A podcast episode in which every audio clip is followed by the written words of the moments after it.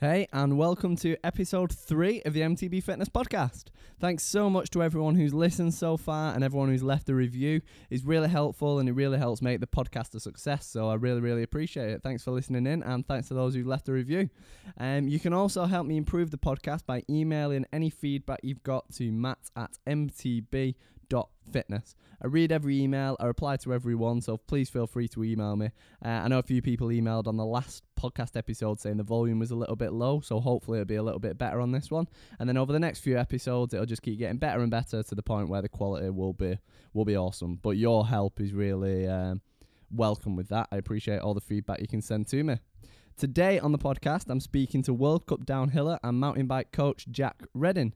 I think you'll find this episode really interesting. We chat about everything from what he eats day to day to how he trains, what mistakes he sees your average rider make, to what it's like to sit at the start of a World Cup run with the whole world watching.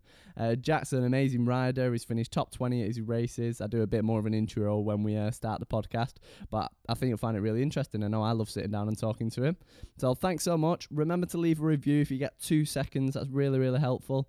And enjoy the podcast. I'll see you soon.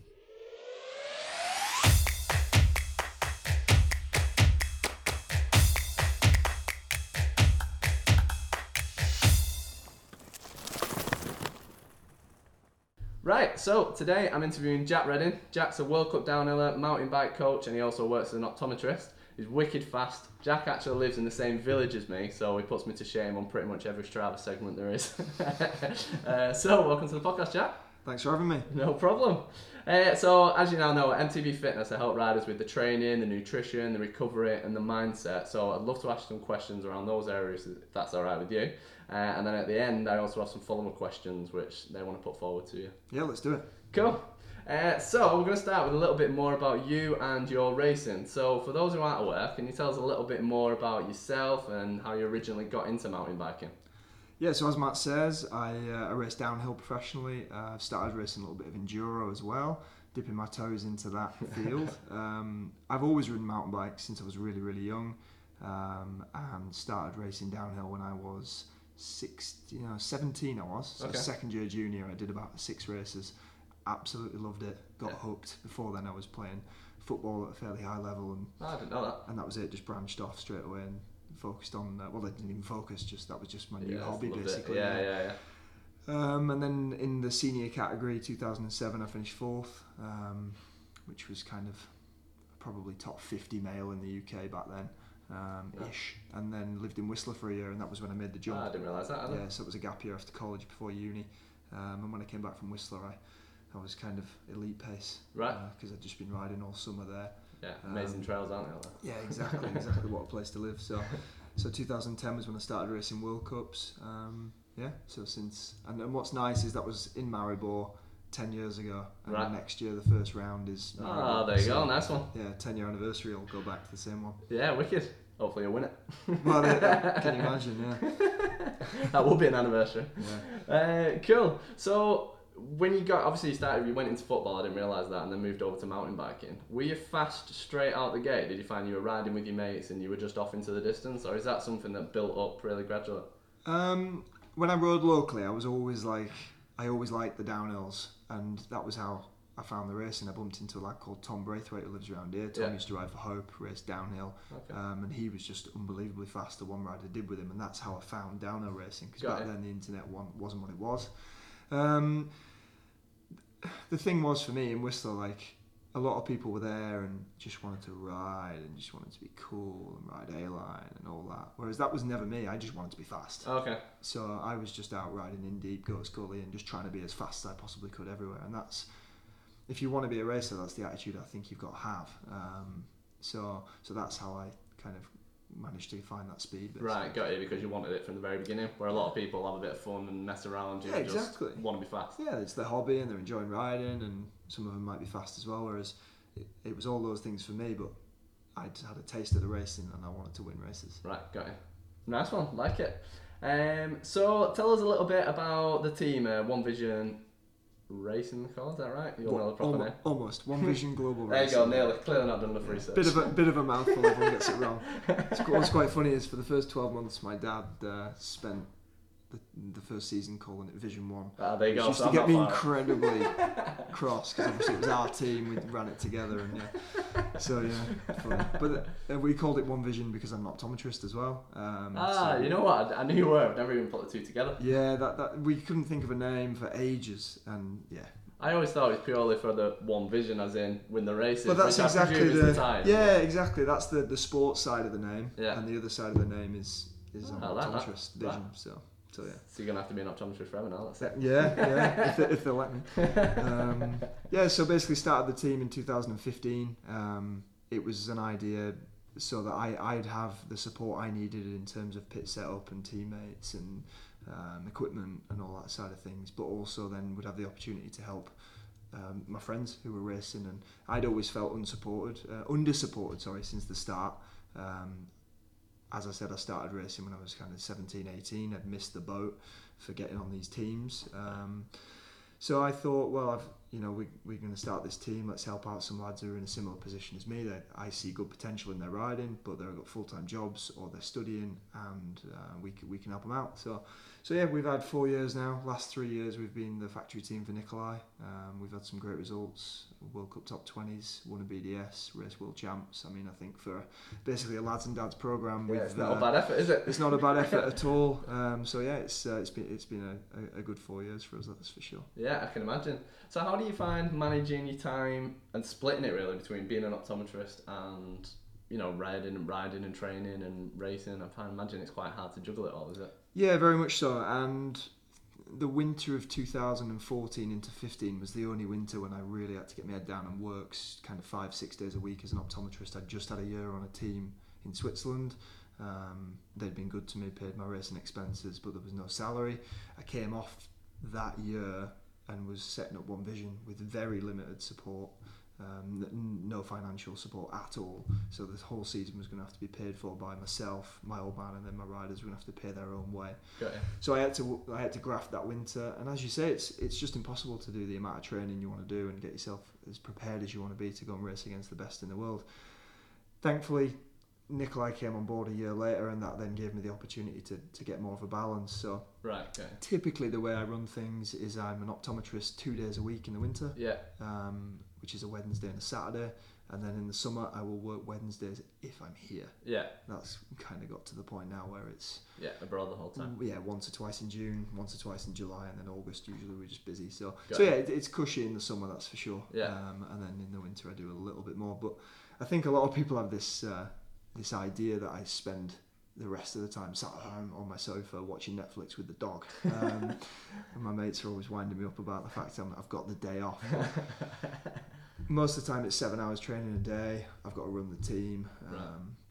So yeah, it's I'm not complaining, but it's it's Yeah. still it's it's hard work and it's it's what the nice thing is it's what I love doing. Yeah. Whereas when I Yeah. go yeah, in- for sure. yeah. Whereas when I go in to be an optometrist, that's a day of work. Yeah. Got you. Whereas this is the passion. Yeah. Yeah. But we're gonna get into what you fill those seven hours of training with, so uh, Yeah, that'll be go. cool. Yeah, definitely. So I think a question that I know a lot of my followers will will definitely be interested in.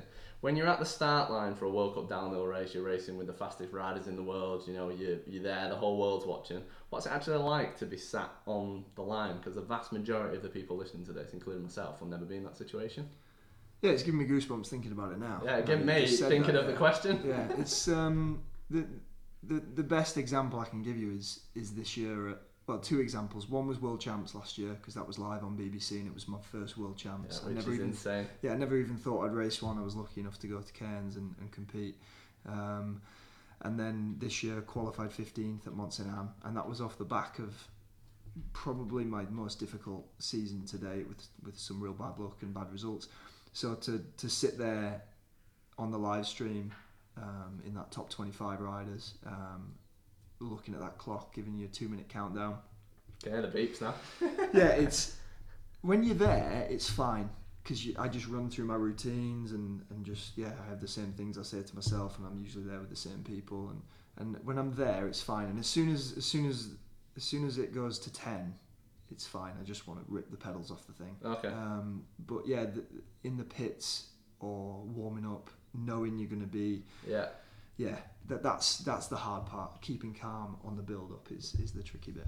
So you said then that you've got your routine that you run through in your head. So what are those routines? So when you're in the pits and you say you do things to keep calm, what are those? And then when you're on the line and you just said to yourself there, you've got things that you say to yourself. What what are those things? Yeah, so big one's music. Um, Yeah. I think everyone uses music to kind of channel their thoughts. Yeah, Um, I agree. I'll visualize the track a lot. Okay. Um, and then just really, certainly at the back end of this year, just focusing on positive thinking. So just, just thinking purely about what you want to go up there and do, Yeah. rather than sitting there worrying about things that could go wrong. Just, just being confident and and sitting there saying, "I'm going to smash it," or do Yeah. just simple things. And Yeah. yeah, I mean, um, I've done a lot of kind of um, sports psychology stuff over the years. I was lucky enough through Manchester University when I was there to get hooked up with a guy called Adam Wright, who's who's helped me out loads. Okay. Um, so yeah, you've you've you've just got to kind of uh, have things that work for you. I think everyone's different um, in terms of what what they do do. Some people don't like thinking too much, whereas other people need to think a lot. Otherwise, they get real nervous and and yeah. So Got you? No, no, no. I like it. It's cool. It's something that I've always wanted to ask, and I thought now's my chance. One thing I was doing at Mont Saint Anne, to give you a specific example, was certainly before quali. As I said, I'd had a terrible season up until that point. Yeah. Um, I'd only I only had one real result, which was 37th at Fort William. I'd had um, three non-qualifiers, and then Andorra I crashed. So before qualifying in Mont Saint Anne, I don't think I've ever been so nervous. Um, just fear of failure. That was what was scared of. Yeah, Obviously, yeah, I'm running a totally. team. I'm lead rider on the team, and Yeah. as well as my own pressure. I I felt was like going to say it's a lot of pressure Yeah, yeah, for, from you personally and from the team and to get the results. yeah, you're worrying that if the results don't come in, the sponsors aren't going to continue Yeah. support. So I'd had two weeks at home riding one of my local trails, and, and I knew I'd been riding really well. I was smashing my times on Strava. I know that might sound silly, but it, it's it's times at the end of the day. I Yeah, knew yeah. I was riding well. And, and one of the last things I was saying to myself was just ride it like it's that trail. Okay. Just go out of this gate like you're riding that track. Right. And, and it worked. So when you ride 15. locally, then do you kind of get yourself into a similar mindset of I need to smash this downhill like it's at a World Cup, or are you riding at eighty percent No, it's different. Like wh- during that time period, I was pushing because I needed confidence. I needed to generate speed and confidence. Because you know you've got two weeks until the day. yeah, and I just and it had been such a poor year. So Yeah. so then it was riding with a fair bit of fire. But but no, if I went out for a ride this afternoon, then I'd more be focusing on just having a bit of fun and Right. techniques and. Um, yeah, if I'm doing stuff like that, it's when I go abroad. If I go away for like a training Right, and weekend. that'd be like a, Yeah. con- a concentrated tra- training weekend where Yeah. you're really trying to yeah, improve. Yeah, exactly. Or if I go to revs for the day and then get warmed up, might do a few fast runs with the GoPro on, but it's not all the time. Yeah. You, you just do it yourself. I was gonna say, then with broken limbs, wouldn't you? You won't be racing for long.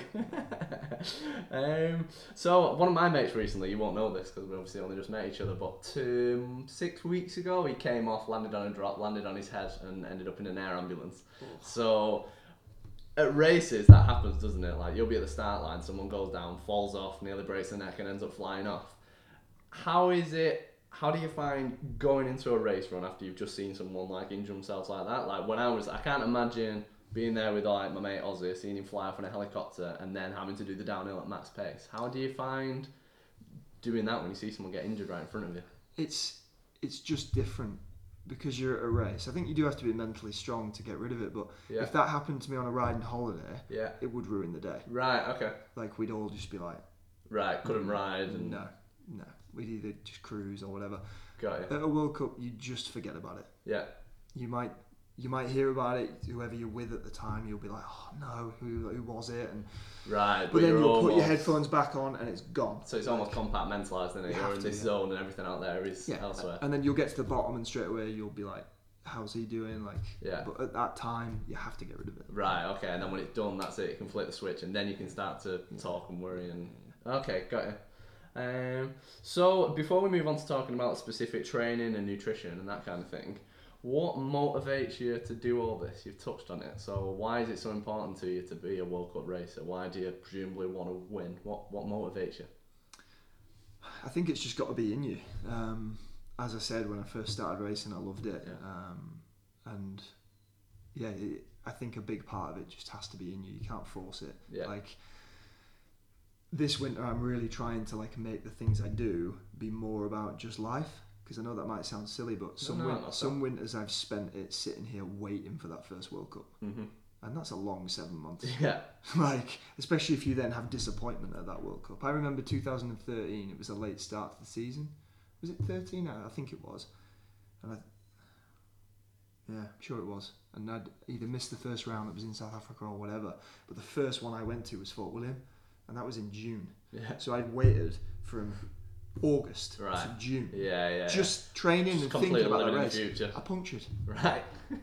Like Literally seven it months in a day down heartbreaking. like so, yeah. Like I, I love training anyway. Um, I've been lifting in the gym and and you know doing my fitness stuff that long that it's a hobby now anyway. So Yeah. so I try and make training more about like like I'm going in the gym this afternoon and it'll be more about like feeling good afterwards and trying to lift more or whatever. Because if I just focus on I'm doing this for that race, Mhm. it's going to be a long, cold winter. Yeah, yeah, yeah, So- yeah, yeah. But it, but to answer your original question, I think it has to be in you. Yeah. Like the, a lot of the guys I race, like Matt Walker, young Matt Walker is a perfect example. Like that kid is just a racer. Yeah. Like he doesn't even look like he's having fun half the time at the races because he's just So so, on focused on smashing it. And, Yeah. and I got so much respect for that. Like you see so many kids who shy away from competition and admitting that they want to do well and win. And So I, um, my listeners might not know, I'm a personal trainer, so I do three days a week as a PT, three days a week uh, on MTB Fitness. So at the first company I worked at, I was at a seminar with Darren Roberts, who's one of the Red Bull strength coaches. Right. And this was when I wasn't into mountain biking at all. So um, he invited one of the athletes in who'd recently broken his foot, this mountain biker. Uh, I know where you're going with this. so this guy comes in with uh, you know really long hair, talking as he does, and I'm like, on earth is this guy? Yeah. Uh, and they were asking, so we were like, right, you can ask some questions. It, it was Josh Bryceland, by the way, as I found out afterwards, uh, rat boy. um, so they were asking, um, right, has anybody in the audience got any questions? So I asked Josh Bryceland, I was like, why is it so important for you to be number one? And he looked like at me like I was stupid. It was like, it was like, of course I want to be number one. Like I think he said, why would I want to be number two? And it was just so, like, say, it was just in him. Like it wasn't even a, like people outside of professional racing would think, well, it's first, tenth, like it's not really that Yeah. matter. But it is just a, you just want to be first, don't you? It's just that's that's what all it is. It's in you.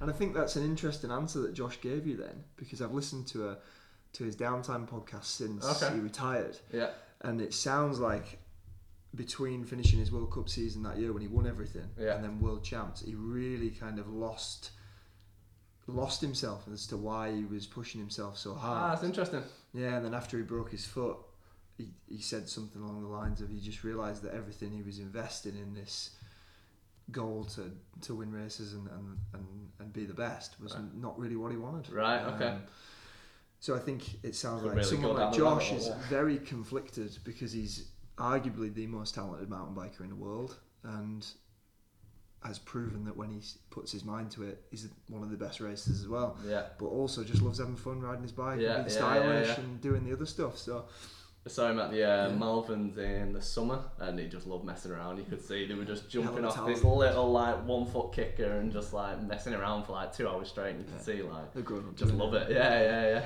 Yeah. Ah, wicked.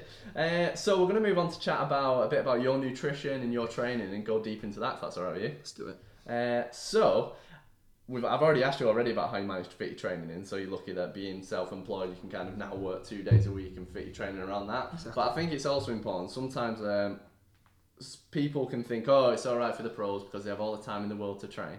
Um, what was it like when you did have to work six days a week and you were working all the time? I presume you were training at you know early morning and late nights. Like, did you just get on with it, or did you just literally not train to the same level that you can now? Yeah, I just wouldn't train to the same level. Right. And the other thing was, over that winter, we had we just bought this house and we were doing the conversion Right, for the gym, and the garage is now like a converted gym workshop, and we were doing that. So Yeah. I was working all week and then doing that. So yeah, thinking back, I just wasn't as fit as I should. You know, nowhere near as fit as Right, I could have been, should have been, really. So So would you agree that it's just about making the most of the time you've got then? yeah, But definitely. understanding that you can't be at the same level as if you can train for seven hours a day. Yeah, you can only be your best self, can't you? Mhm. You can't be someone else, and that's one. You asked me psychologically, what do I do? That's one of the things I always remind myself. I can only ride my own bike, and they can't ride mine. Yeah. So, same thing for training. You can only be your best self. You can only do what you can do with the time you've got. Um, so, so yeah, whatever situation you're in, you've got to try and manage manage that time and, and get the best from it. Really. Yeah. And I think for the people listening to that, that works whether you're six days a week and you want to win races, or whether you're just a dad of two and you want to be able to clean that climb or improve your Strava times, or Yeah, making the most out of whatever situation you're in, rather than spending three hours at night watching Netflix or whatever. You could go on the turbo for an hour and then watch Netflix with the family. It's making the most out of whatever you've got. Making it fun as well. That's the key for training for me. Yeah. So how do you make it fun then? Yeah, I mean, some some days like like today, I'm looking forward to going in the gym because I've had a couple of days with my friends and just resting. I was working Saturday, so I'm, I'm buzzing to get in there today and, and Yeah. you know get get a sweat on. But o- other days, I've I've done a lot of training. I'm starting to feel tired, and yeah, yeah, I will literally be like, oh no, I don't want to go in there. And simple things like changing a playlist Yeah. or going I haven't done that exercise for a while combine that with that yeah just just mix it up and just try and change your mentality so that it activates some kind of excitement because there's nothing worse than going to train and just being like I don't want to Yeah. I think everyone can relate to that whether you're an athlete or whether you you know just um, So that was actually one of my questions. When so obviously you just answered you do have days where you're feeling demotivated. Do you ever have days where you just sack it off and don't train, or would you say you're always go and do something, use some of that techniques that you've just mentioned? I've learned from experience that some days I will sack it off Okay. um, and that's that's not laziness that is me going I'm tired Yeah. um, and I'm going to make things worse. Um, I, I did it a few weeks ago. I went in the gym um, and then walked back into the kitchen 10 minutes later and Sarah went, What are you doing? I was like, I'm done. Like, I got halfway through my warm up and was just like, This is a waste of time. So, Yeah. yeah, some days I will. I will, I will go, no, I'm going to make things worse here and just have a chill. But would I be right in assuming then that I think my, I think my listeners will find that really following because we people get an image that pro athletes, semi-pro athletes, whatever, are just machines. They just do it. But there you go. Even people riding at the highest level, finishing top twenty, still have days where they sack off the workouts. I would say that the key is then the next day to just get straight back on it. Would you agree? Not beat yourself defi- up. definitely. Like the hardest thing I have because because I am quite a motivated person anyway. Yeah. it's- you know, self motivation has, Yeah, yeah. never, has never been an issue for me. Yeah. It's it's it's knowing when to, to, to not do something for me is the hard thing. Okay, so it's the other way around. Yeah, I've gotten like I, I will overtrain, overtrain, overtrain, Right. and then not realize I'm doing it. Um, and with experience, I've, I've got better at spotting that. Yeah, so like Um, it's a sign of overtraining when you go into the gym and you can't be bothered Yeah. training. So Yeah, learning, yeah. actually, you know what? Maybe I need to sit down, have a protein shake, and Yeah. recover a bit, do a bit of stretching or whatever. Yeah, exactly. I, th- I, th- I think what people have got to be wary of is is the opposite. So thinking they're physically tired. Yeah, yeah, and actually just can't but bothered. actually you've you've because I get it on a, on a Saturday or a Wednesday sometimes. I'll come home from work and be like, Yeah, oh, now I'm done. Yeah. Whereas like what it isn't, I'm just mentally exhausted Yeah, from dealing yeah. with 19 patients Yeah. a day. And what I actually need to do is get in the gym and just do an hour. Yeah. And when I do do that, I feel way better. I have no idea who's just walked into my kitchen.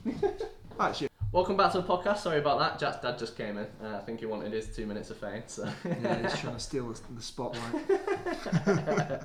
uh, so we obviously, as you know, you're listening to it. We are just talking about motivation, and the Jack does have days where he lacks motivation. But the key is just to get straight back on it the day after.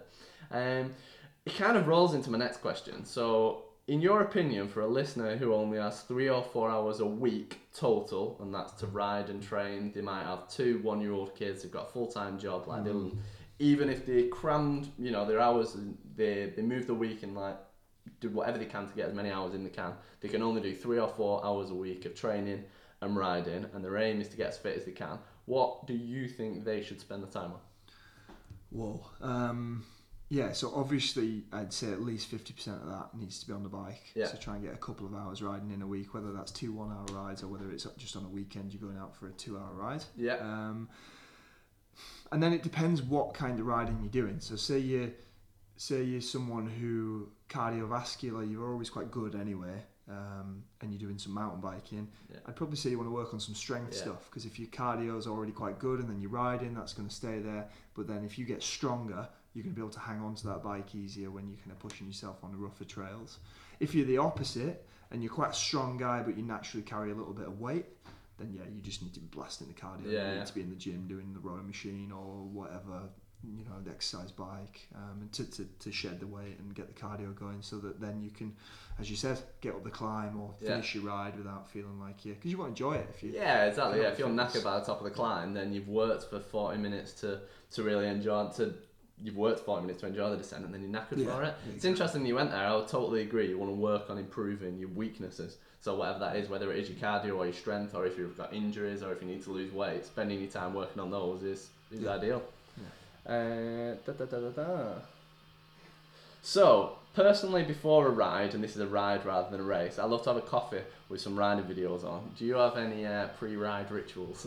I don't actually. I'm usually in that much of a rush. I'm uh, I'm straight out the door. But again, for me, it's uh, it's more work, isn't it? So Yeah. when I'm going, I'm uh, Yeah. I'm gearing up and I'm getting out there. And maybe I should. I'm going to remember that. And next time I'm going out for a wet, rainy trail Yeah, ride, and I don't want to go.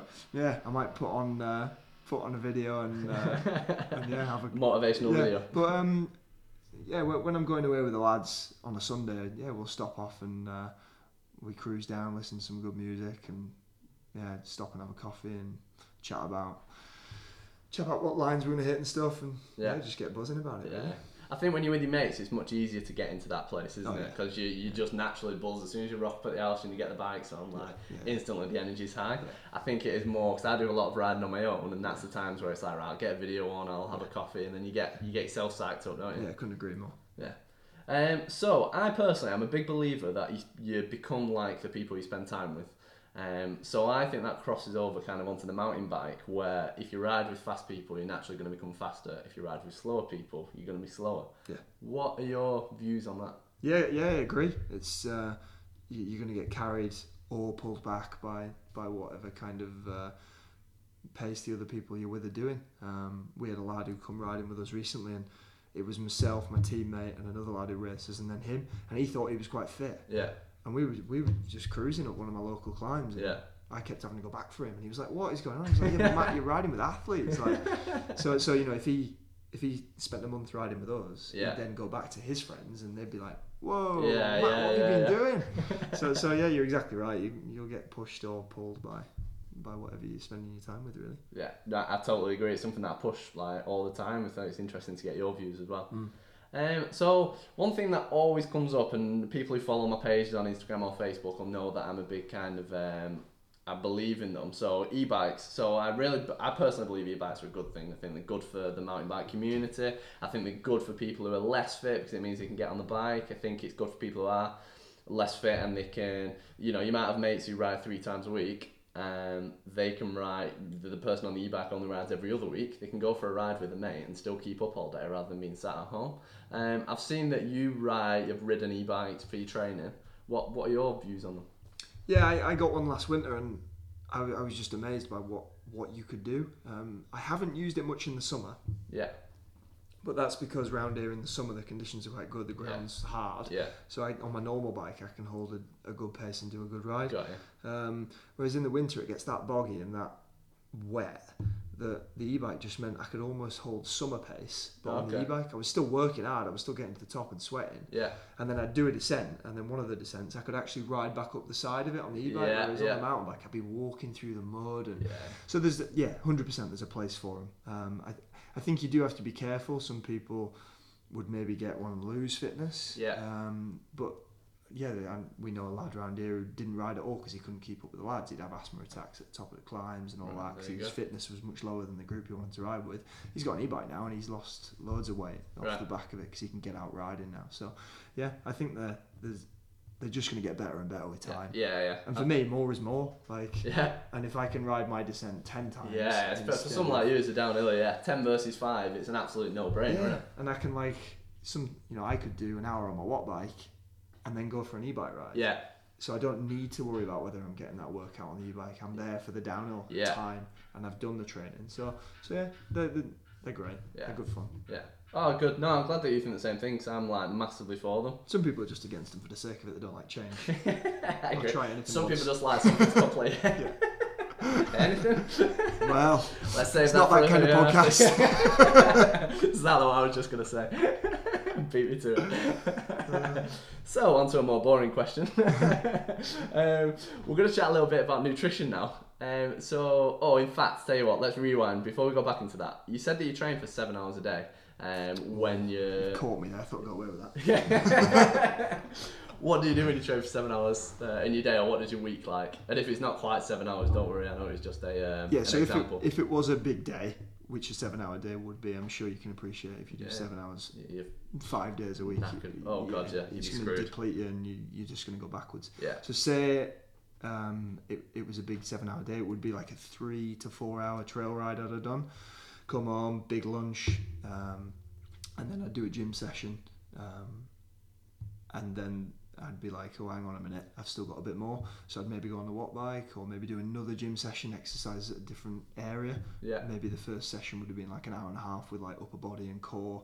And then I might be like, oh, actually, I've, I've got a bit of leg strength left. I'll, I'll, I'll do some squats or something like that. got it. Um, I just try and keep things really, really varied so that by the end of the week I can look at my training board um, and see all the sessions I've done, and and and I'm not looking going, oh, I didn't work that. Yeah, You know, by the end of the week, I want to say that my chest, my shoulders, my legs, my core, my back, my cardio, everything's been thrashed, yeah, and I'm going into my Saturday clinic going, I need a rest. That's kind of how I try and aim. From, from Sunday's my downhill day, and then through Monday to, to Saturday morning, Yeah. I'm, I'm you know gym um, with a couple of rides, and then by Saturday I'm done and I have a rest. So what did you you mentioned about training board then? So what's that for you? What, It's just a whiteboard that I just keep track of everything I do, literally everything. So Do you do that at the end of the week, looking back at the week, or do you do it at, the, it at the beginning and say, right, so it might be Sunday night, you say Monday morning I'm doing legs, this, I'm doing that. it's that. neither. It's live, so there's nothing on that board for this week at the moment. Right. So when you've gone,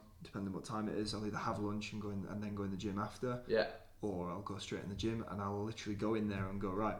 What did I do last week? Oh, how did that look? Right. Okay, I'm gonna start with this, and I think today I'm gonna start with some shoulders and just literally take it from there. got it. Um, and just as I'm going, write it down and build the week.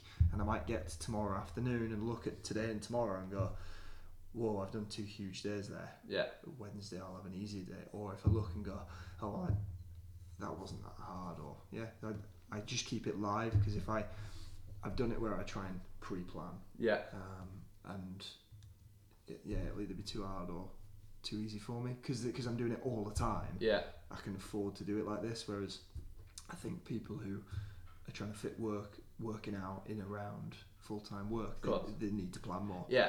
You need Yeah, to- because you have yeah. that hour, you have to train Yeah. in that hour. Whereas otherwise you blink and it's gone. Yeah. Like I've sat myself for that hour and that was. Yeah, was that was your hour. Yeah. Whereas Got as I say, because motivation is not motivation and time aren't an issue for me. hmm I'm chomping at the bit to get in there anyway. So, Yeah. So I keep it more live and go for how's my body responding to what I'm doing and build it around that.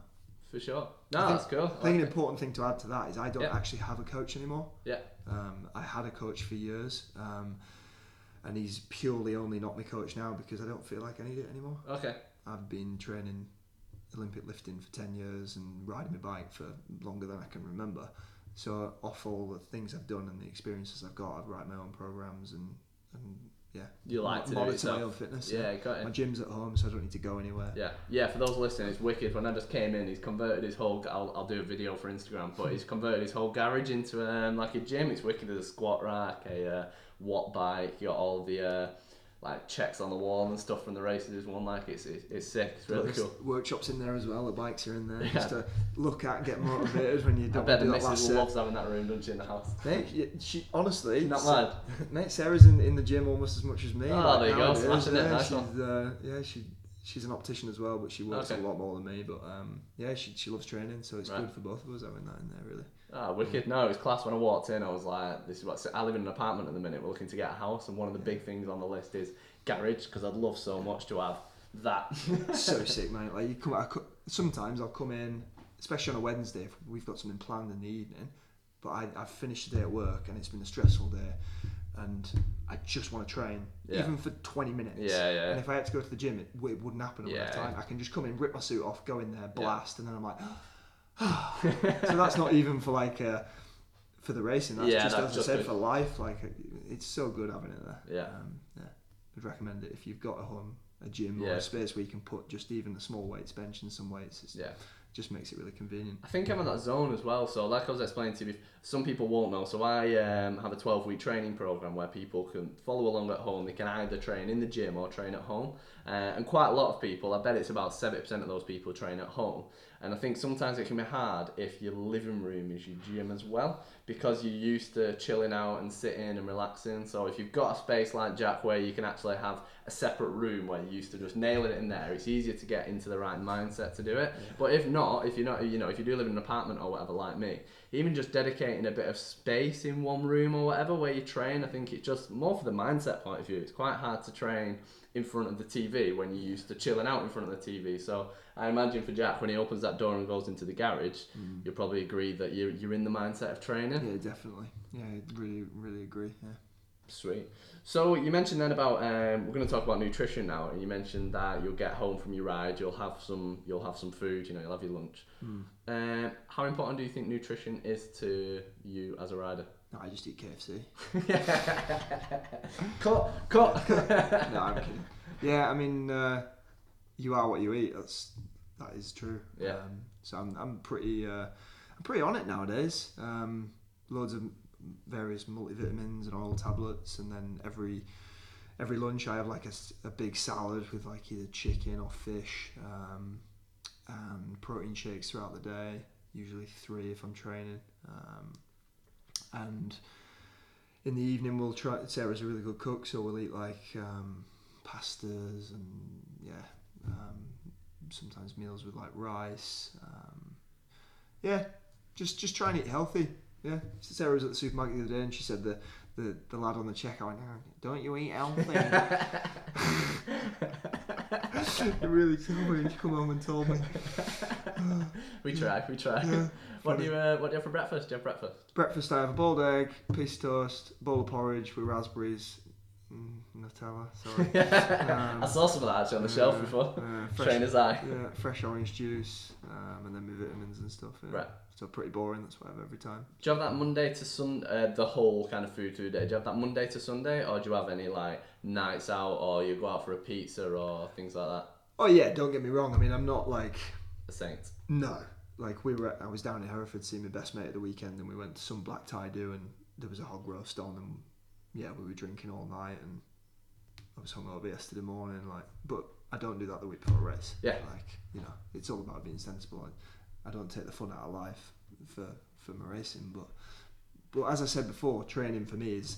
I enjoy training. Like Mhm. if I stop racing tomorrow, I Yeah. would continue Yeah, to, to yeah, work yeah, out. yeah. Like, and you probably still continue eating well as well. yeah, of course I would. The thing is, when you eat well and you train well, you feel better the whole time. I think that's one of the reasons that I'm so passionate about MTB fitness and fitness in general is that mountain biking is a massive part of your life, but you know, I probably ride for, I don't know, five, six hours a week, something like that. So, however many other hours are in there, it has such a positive effect on the rest. So, when you train, you ride, you eat right, the rest of your life feels better. So, I'm exactly the same. I'm not training for a race, I'm not training for anything in particular, but I still love to hammer myself on the bike, I love to hammer myself in the gym, and I love to eat right because you just feel so much better in general. Yeah, definitely. And I think the other thing I want to add there is like, I eat a salad every lunch, but Yeah. that's not punishment. Yeah. What I make is like really nice. Yeah. There might be some things in there that you shouldn't have, like I put cheese. Yeah. Well, I say shouldn't. I- I was it's just not healthy. that, yeah. You put some cheese in there and some other bits and bobs, but I, I, I don't want to go and have a KFC Yeah. or a McDonald's. Like sometimes I'll have one of them, and afterwards you always feel Feels awful. horrendous. Yeah, Imagine going for a ride straight after a KFC. Ooh, Oh. yeah, carrying that around with you. So, so yeah, I mean, I, I want to eat well. I don't make it, line it up in front of me and go, oh god, Yeah, yeah. go. I, I'm, it's, I'm buzzing to eat it. Like, so, so yeah, I think, you- I think you got to be, you got to make it, make it fun and make it something you're passionate about, and uh, you can eat well and still be eating nice food. Yeah, I agree. I think there's some wicked recipe books out there that I don't know if you follow any, but the, do, you, do you know any like the Joe Wicks recipe books or anything like that?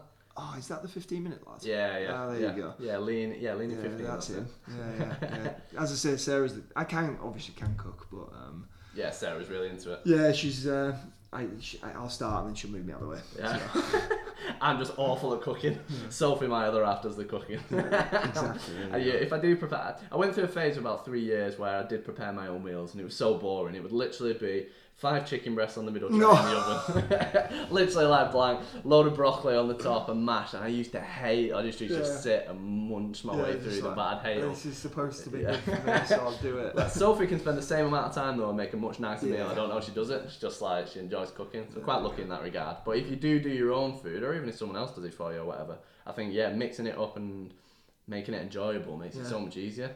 If the idea of just having a bland chicken breast and half a potato is just kill me now. I think you're lucky if you like like salad and veg. Like Yeah, for lunch, there's nothing better for me than a load of lettuce, tomatoes, spring onions, lob some tuna in there. You know, yeah. uh, couscous, lob that in Yeah, there as yeah. well. Like, I yeah, think you can make it's yourself like it though, because I used to hate drinking water when I was younger, and then one day I was like, I mean, I mean when I was like in my teens, one day I was like, yeah, just taking a swig of the water reminded you then. One day I was like, you know what, I'm going to get into water, and every day for about 10 days, I just downed two pints every morning, and it got to the point where I hated it at the beginning, but then after a couple of weeks I was enjoying it, It's and now I love water, I can drink it like orange juice, like I really like it, so I think if you don't like salad or avocado or cucumber or whatever, you can, A, you can find things that you do like that healthy, Yeah. but you can also stick at it and get yourself to like it as well. Yeah. Yeah, that's a fair point. Like cucumber for me is the devil. I hate it, and I've tried, can't eat it. It's pretty much the only thing I want. Whereas, as you say, there's stuff that I used to not like, like avocado. When I first tried it, I was like, "Well, that's, a, bit, mm-hmm. that's a bit icky." Yeah. I like avocado now. Yeah, I I really do. like it because I've eaten it enough to to develop a bit of a taste for it. So yeah, I think you just got to, with the healthy eating thing. If you don't do it, you've just got to set your mind to it. Yeah. go, this, this isn't just for. For, for my biking or whatever, this is for like life. Yeah. Um, and just make yourself uh, find stuff that, that is better. I think on that note, it's about getting a big motivator and a big reason for doing it. So you Yeah. mentioned it yourself, like if you reason it, for most people listening to this, we want to get fit for the bike, and that's massive motivation. But if you've got a two-year-old daughter who you want to play football with on a weekend, and you don't have the energy to do that because you're five stone overweight, that's such a huge motivator that if you think, right, well, if I eat this salad, I'm going to be able to lose five stone and play, you know, be there for my daughter's wedding, or I'm going to be there to play football with my daughter, or you know, whatever your motivator is. If you get something really big like that, that's going to make it so much easier. Whereas if you're just eating the salad just because I don't really know why, it's Yeah. going to be so hard to do. Yeah, I've got a real natural motivator at the moment. Um, I'm uh, I've always been naturally really like slim. Yeah. Uh, I, I want to put some bulk on for my riding to be stronger. Okay. But I'm going on my stag do in February Yeah. with the lads, and by the sounds of it, they're gonna have me wearing fairy costumes and all kinds of stuff. So Needs so to be ripped up. yeah, need to be need to be a little bit bigger to uh, to rock the tutu. Um, You're going to have to eat a lot of salad if you want to put muscle yeah, in yeah, gonna yeah. Maybe step up from three protein shakes a day. To 10. you know what? For you, like you'll know this, but for point up. So I, when I was, how old will I been? 18 till about 22. It was all about getting massive for me. So I wasn't riding at the time. I was like, I want to get big, and at the time it was because I wanted to get a girlfriend. There you go, yeah. Big motivator. I think I put on, I think about two stones, something like that. Yeah. Like I put on loads and loads of muscle, and that was just pile the calories in every day, like 4,000 calories every day, and just hammer the weights every day. Yeah. Um, now it's more about riding, so I'm a lot slimmer, a lot Yeah. leaner, and uh, just depends what your goals are at the time. Yeah, but exactly. For putting muscle on, I think stuff like Nutella, I'd quadruple the amount that you're eating in the morning or whatever. Yeah, just get more in. Yeah. Yeah, and that's the thing. It's It's probably hard for you because you do so much riding. Yeah, it? Like when I was putting on muscle, I was just lifting weights. That Yeah. was it. But when you're doing so much cardio, it can. it's quite a nice. I have quite a nice balance with it because I do do a lot of lifting, Yeah. um, but because of the riding, it it does prevent me from getting the wrong Yeah. size and shape. Yeah, if that yeah, makes yeah. sense. I do. If you get too big, it, it won't be good for Yeah. the racing. So, so yeah, it, it, it does work really well. It's a Yeah. nice balance of a, a cardio to to strength um, training program. Yeah, I think particularly for downhill as well because obviously you need to be fit, but it's all about going downhill. A bit more muscle is massively beneficial for that, isn't it? Definitely. Maybe if you're going more enduro, you'd probably pay to stay a similar Yeah. similar size, I imagine, similar weight. Yeah, exactly. Cool. So you also have a bit of a coaching business as well on the side, don't you? Is that right? Uh, One Vision MTB coaching. So Yeah. tell us a bit more about that, and then I'd like to get into some of the yeah some questions around that if you don't mind. Yeah, I uh, I can't really remember what prompted me to, to get into it. I think it was people coming to me asking. It was it was people coming to me asking me about three years ago if I did any coaching, Right. and I was like, well, I can't. I'm not insured. Okay. I'd coached my own riders because young lad Jimmy rode for me from the age of about 15. I'd coached him until he was about 18. So I'd done loads of high level coaching, but not Professional. nobody taught me anything. It Yeah, was just, just did I it. know how to ride a bike, and I'm quite good at analysing what people are doing. So I'd done it that way, but I couldn't go and coach people I didn't know because I wouldn't be insured. Yeah. Um, so I did my British cycling badges for level two mountain bike coach, and I mean, mm, yeah, I feel a little bit. It's a little bit of a grey area for me, really. Like the the badge was a waste of time. I'll say that it was. I didn't learn anything Yeah. about coaching. Um, I was riding around a grass field, um, and even on the level two mountain bike one, it was just, yeah, a bit of a waste of time for for myself. Um, I I wanted to go and learn something and I didn't. Yeah. So I think British cycling need to redevelop the mountain bike side of their coaching. And Okay. then, you know, they've got this level three one, but again, it's like you have to spend however many thousands of pounds, and it's more about like writing programs, like like for what you're doing. Yeah. Like, well, that that's not what Skills a mountain bike. Yeah, that's not what a mountain bike yeah. skills coach should be. So that yeah, they, they need like a mountain bike skills course or something like that. Um, so so yeah, it's I'll do a bit of coaching in the winter. Um, I offer a day at Llangollen where I've got a, a van with six seats. So my old man will drive. I'll coach, and we'll have four riders. Yeah. Um, and we'll, we'll uplift them all day, private uplift. I'll follow them with the GoPro. I'll get static videos of them riding, um, and that's all.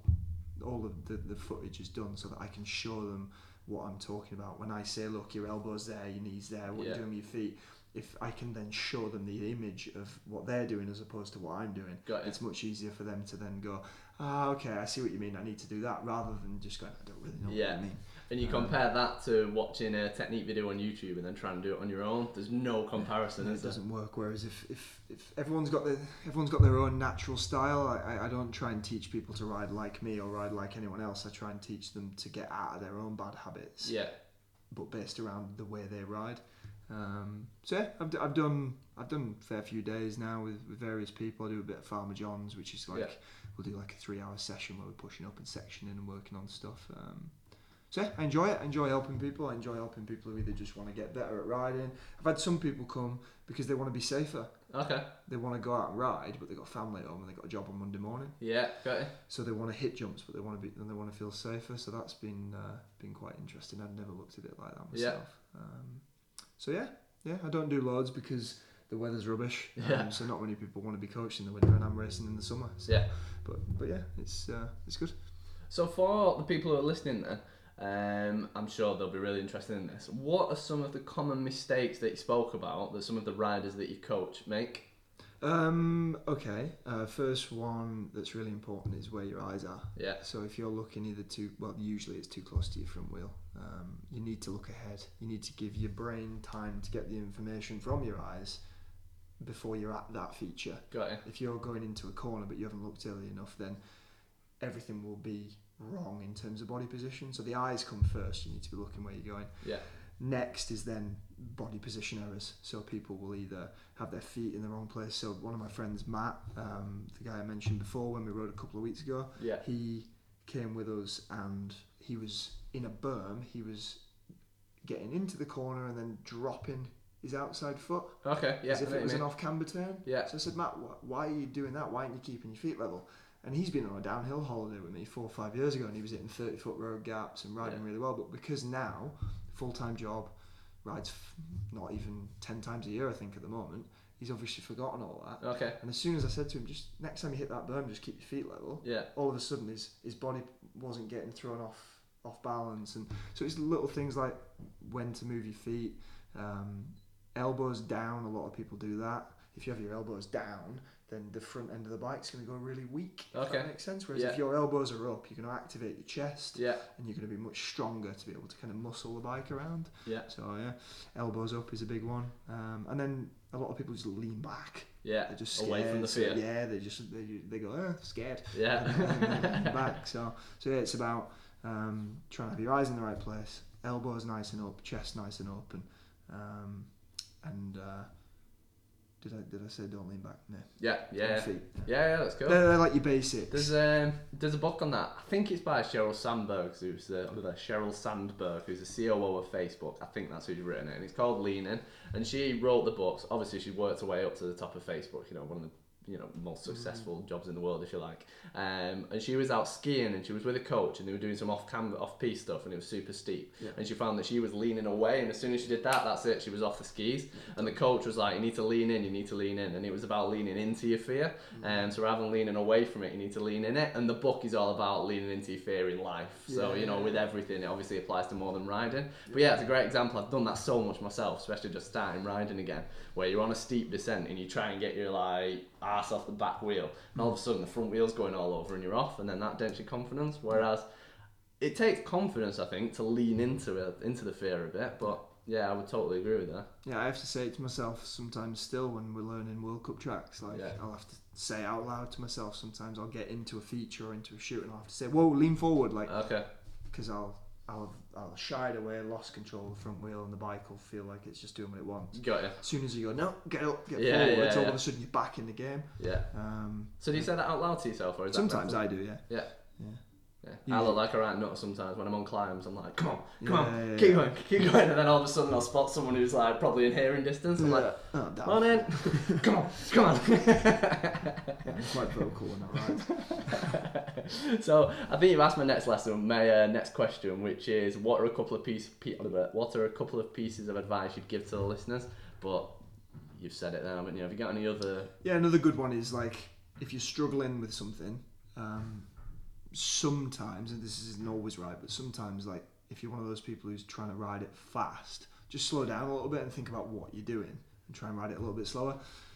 Obviously, that's the other way around. If you're like a more cautious person, my missus, Yeah. we do a little bit of mountain biking, and she's the most cautious person in the world. Okay. So if she slowed down from what she was trying to do, it actually stop. Yeah. um, so so yeah, you've got to know which way round you are. But if Yeah. you're one of those people who's a bit all guns blazing, Yeah. then sometimes just slow it down and try those techniques Yeah. rather than just trying to hammer through something. Because if you get the techniques right, it'll be easier to go faster. Yeah. Yeah, and then like you were talking about the guy who came to you wanting to be safer, you're gonna be safer as well, you're faster and safer. Yeah, exactly. Yeah, for sure. I when I got back into mountain biking, I was like, right, I want to be fast. I want to watch loads of videos of people racing the EWS. I was like, I'm just gonna fake it until I make it. So I'd go down Alphin. I'm like, I don't need skill. Uh, Alphin, for those who don't know, is a relative. It won't be steep for Jack, but it's steep to me. uh, it's steep and uh, it's yeah, it's quite a technical Really local rocky. descent. Yeah.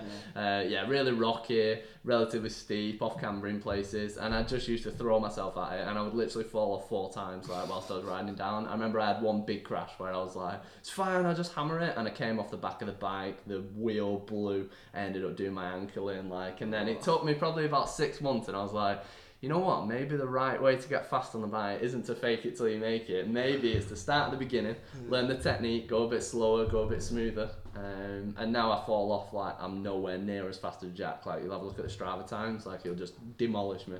Um, there's some you can analyze it after, and I'll have a look, and I'll be like, oh, I was nailing it down there. I'll have a look. Yeah, 25 mile an hour, that's fast. And then Jack and the guys you ride with 35.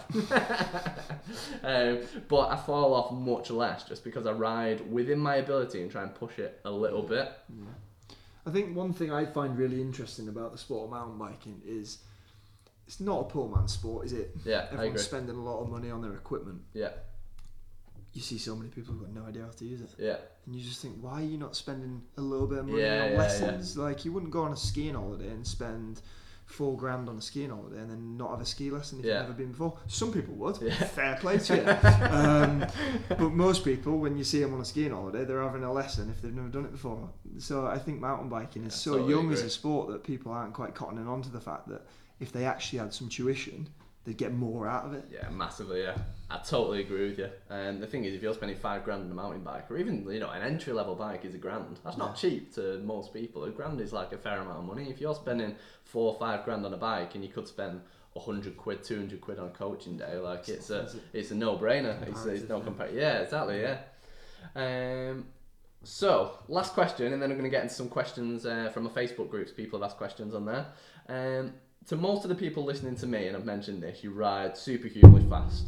How does someone go from riding at their current speed where they're at now to getting anywhere near your kind of speed?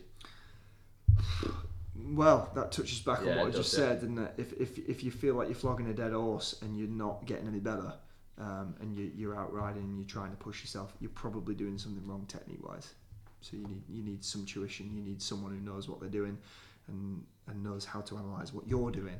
Because that's the that's the, the important thing. I think in terms of mountain bike coaching, I believe that you need to be a good rider to coach someone Yeah, well would- to be a good rider Yeah, I would agree. some people may disagree with that, but I think it's such a specific sport and such a high level adrenaline sport, high risk sport that you need to be good at it yourself. Yeah. You also need to be good at analysing what the person's doing. Yeah. You could be the best rider in the world, but and if you can't analyse what someone's doing and communicate to them how they need to improve, then then again, won't work. So there's that. Um, your equipment might be limiting you. That's one thing. Um, if you if you're trying to do rough, um, you know, EWS style descents and you're on a hundred mil travel cross country bike, Yeah. then then that's not going to work either. Yeah. Um, some of it may be your fitness. Um,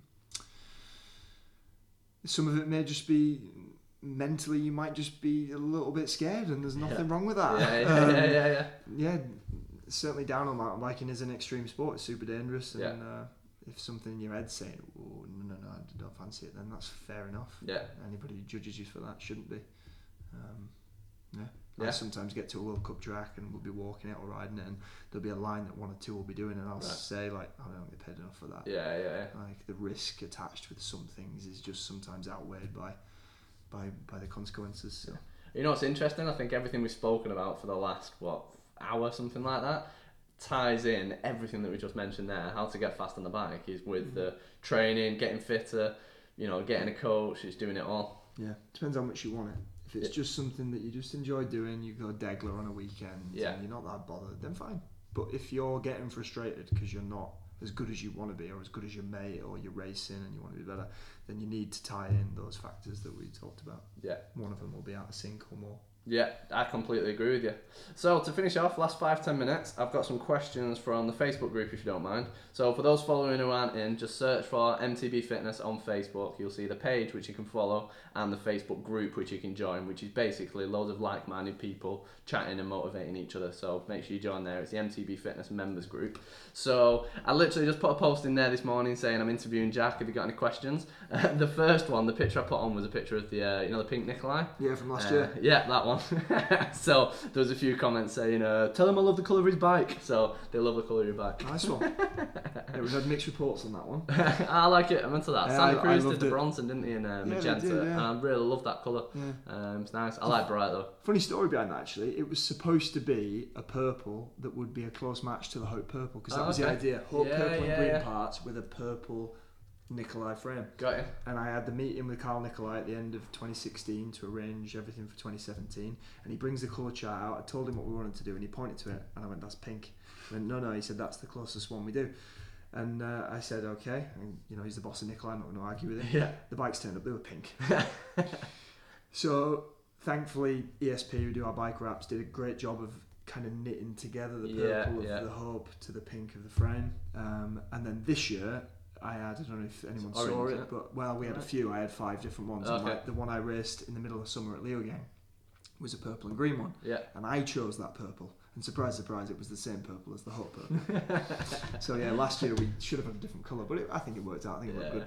I like bright colour bikes. I've got a uh, Yeti SB6T. Nice. I purposely like put it as bright as possible. So it's bright turquoise. It's got orange forks on there. It's Oh, like sick. orange everything. Like I, I just love it in your face. Yeah. No, so it's my kind of colour. I that. got a bike out there that's the same. It's yellow and blue Sweden flag style. it just Nice, pops, good. Yeah, I'm not into the whole like matte black look, but each to their own. It Each depends what you like, doesn't it? Each to their own. So John Bibby asked, does he? Do you still get time to go out and ride with your mates, or is it all training all the time? Think you've answered that. But Um, I don't get as much time to ride with my mates as I would like, but what I try and do is just go when I retire from racing. There'll be loads of chances to Okay. do that. Um, so I- you stay focused and have yeah, a little look at the time. opportunity I've got. How many Yeah, kids would give anything to have Yeah. this? I, I would have given anything to have this. So, I, I think it's different for me. A lot of the guys I race against, they're just pros. Yeah. That's all they've known. I've been to uni. I've got a master's degree. I have to go to work on a Wednesday and a Saturday. I know what I could be doing. Yeah. So when I'm not there, Yeah, I, yeah. I just appreciate every single minute of it. So, so yeah, I, I don't ride with my mates and go on fun riding holidays as much as I'd like, but I'm still racing. World Cups. So, Yeah. Yeah. And you still get to ride with your mates that you race with, and Yeah. your teammates, and you still have your fun, even though it's more serious, I suppose. Yeah, exactly. Got it. Yeah, you're not just in the, on the moors on your own, No, not all headphones the in. time. Like, yeah. uh, I could read through some of these. Yeah, man. So I've asked that one. Uh, do you? This is a good one. Do you do any cross training with other sports, and if so, which ones? Um, I wouldn't really call it cross training. Um, at the moment, I'm, I, as I said, I used to play football. So at the moment, I'm playing football on a Wednesday night, five Okay. side with a mate and his dad. It's just a bit of a laugh. All right. Um, I'm obviously I lived in Whistler, so I can hold my own on a pair of skis and a snowboard. So in the winter, we go off and do a few few holidays. Um, I think what they're getting out there is do I ride motocross? Yeah. and uh, I, I had a go at it three or four years ago, and um, it terrified me. Right. Not gonna lie. I think it's one of them sports that you need to get into at a young age. yeah. And my mate round here was really good. He told me to get a 450, so I did. And it was yeah, worst decision I think I've ever made. It ripped my arms off for six months. Then it got nicked. Um, Are you joking? Yeah, he bought another one that he let me have a go on, which was a fuel injected Honda Right. 450, and I rode it twice, crashed it, broke my collarbone, and I've never ridden one since. See, all that literally just what I know absolutely zero about bikes. Talk about cars. Can I have a decent conversation about cars? You said like had fuel injection and all I pictured was a fast bike. very fast, very scary. yeah, it does it for me. I'm like, Yeah. I think I'll pass on that. Nightmares about. Quite a lot of mountain bikers do ride motocross. Yeah, though, loads. Yeah. And I can imagine if you're used to riding at 60 mile an hour, then suddenly 30 Yeah. doesn't seem too fast, does Yeah, it? Or 40 or Yeah, it was good for the speed and it was good for arm strength. Yeah, yeah, it's a lot heavier bike, isn't it? Yeah, You're taking a lot more of a Yeah, thrashing. So, uh, Paul Nichols writes, Can I ask a question on a friend's behalf? Drop offs. How do you mentally deal with throwing yourself off a cliff or, in my friend's case, a four foot ledge? Lol. Um, well, Paul, tell your friend. Um, big thing for two things for drops is um, is speed. You need to be going quick enough, but then not fast enough. So Yeah, so gauging the speed's important. Um, if you go too slow, the front end is just going to dive. Right. If you go too fast, you might miss the sweet spot of the landing, land out of control, and end up crashing into whatever feature is waiting for you next. yeah, Um, so, in that's kind of technique. You've asked about mentally. Um, for me, it's purely about I just go right. Well, I can do. It's the same technique, right? Whether you're doing a four foot or whether you're doing a forty foot, theoretically, it's the same technique.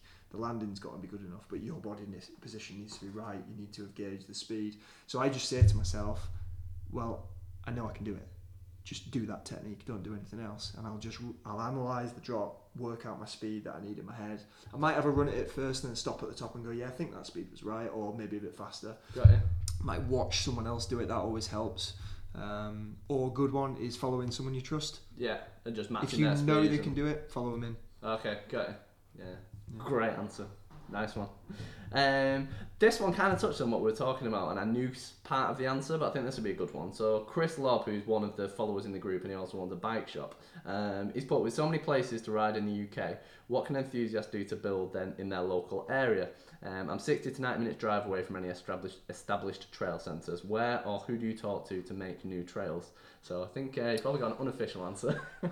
right. Well, the official answer is you'd have to speak to landowners and speak to council. Dep- depends who owns the land. You'd have to speak to the owner of the land. Um, and five years down the line, you'd probably be still sending emails. The unofficial answer, Which wouldn't Um, know anything about. which I don't know anything about, is you get out there, you get a mattock and a shovel, and you do it. Um, yeah, I mean, you've got to be careful where. You've got to kind of have a, you've got to have a bit of an idea as to whether someone's going to come out with a gun or not. Um, but yeah, I mean, this sport is. You put yourself as a sheep farmer in, in the Peak District, and all of a sudden, four lads come Yeah. past you with shovels on five grand mountain bikes, and they want to go and build some jumps in, in his woods. He's never going to accept that, and if he does, he's one of the few like Martin at Llangollen or Farmer John. They're very, very rare. They're few and far between. Um, so yeah, I mean, the best thing to do is find your spot you want to build, and then go and work out who owns it, what it's used for, and then the official is you need to speak to the owners, and the unofficial is if you think it's an area that's never used and nobody's really going to know you're there, and crack on and build it. Yeah. Yeah, I love trail building. It's Yeah, great yeah. fun, relaxing. Yeah, like it.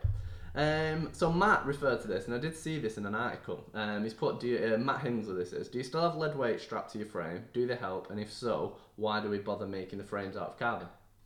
Um, I so think this was a specific example, wasn't it, for one of your races? Yeah, yeah. right? So when we were working with Chris Porter last year, um, Chris basically one of the things he likes is lead weights on the frame. It's it's to stabilize the frame and make the suspension work better. That's to put it as simply as possible. Yeah. Um, I raced it a number of times last year. I had it in Fort William. I had it in at Mont Saint Anne. Um, yeah, I haven't used it at all this year. Um, I've tried to get the suspension and the bike working with that kind of stability and that kind of feeling without the need for it. Um, yeah, I mean, I think bikes that have good weight around a bottom bracket will corner better and be more stable than a really light carbon bike that doesn't have a lot of weight lower down because obviously every Yeah. impact from the ground is ju- is just pushing back up. up against a really light bike. Whereas if you've got more weight there, it will be more stable. So that answers your question about you The know the, benefits. the carbon bike thing. Like, um, yeah, I, I haven't ridden a carbon bike for years, and and uh, I, I think they are great. They're light and they, they you know they work well, but a bike that's got a little bit of weight around that bottom bracket is going to perform better on a descent for sure. Yeah. But yeah, I mean the lead weight thing, I've I've kind of moved away from that a little bit now. Fair enough. No, that's fine. So this is the last question from follower James Eden. It ends quite nicely. You can only pick one: wheelies or skids. Wheelies. Wheelers. There we go. Got Yeah. it. right, Jack. Well, thank you very much for coming on the podcast. Uh, I'm sure that people are going to want to know more about your coaching, more about you. Where should they look to find more? Um, yeah, so my Instagram, um, which is uh, Jack underscore Reddo, or Facebook is probably a good good place to reach me. Um, Jack Reading Downhill Racer. Um, I do have a website at the moment, which is jackreading.com, but I think from January we're going to shut that down because not many people are using websites for people like you know just, just riders. Yeah. So yeah. all my stuff's going to go through my social media from now on. yeah. Got it. Thanks for listening. Nice one. Cheers coming on, Jack. Cheers, mate. Thanks for having me.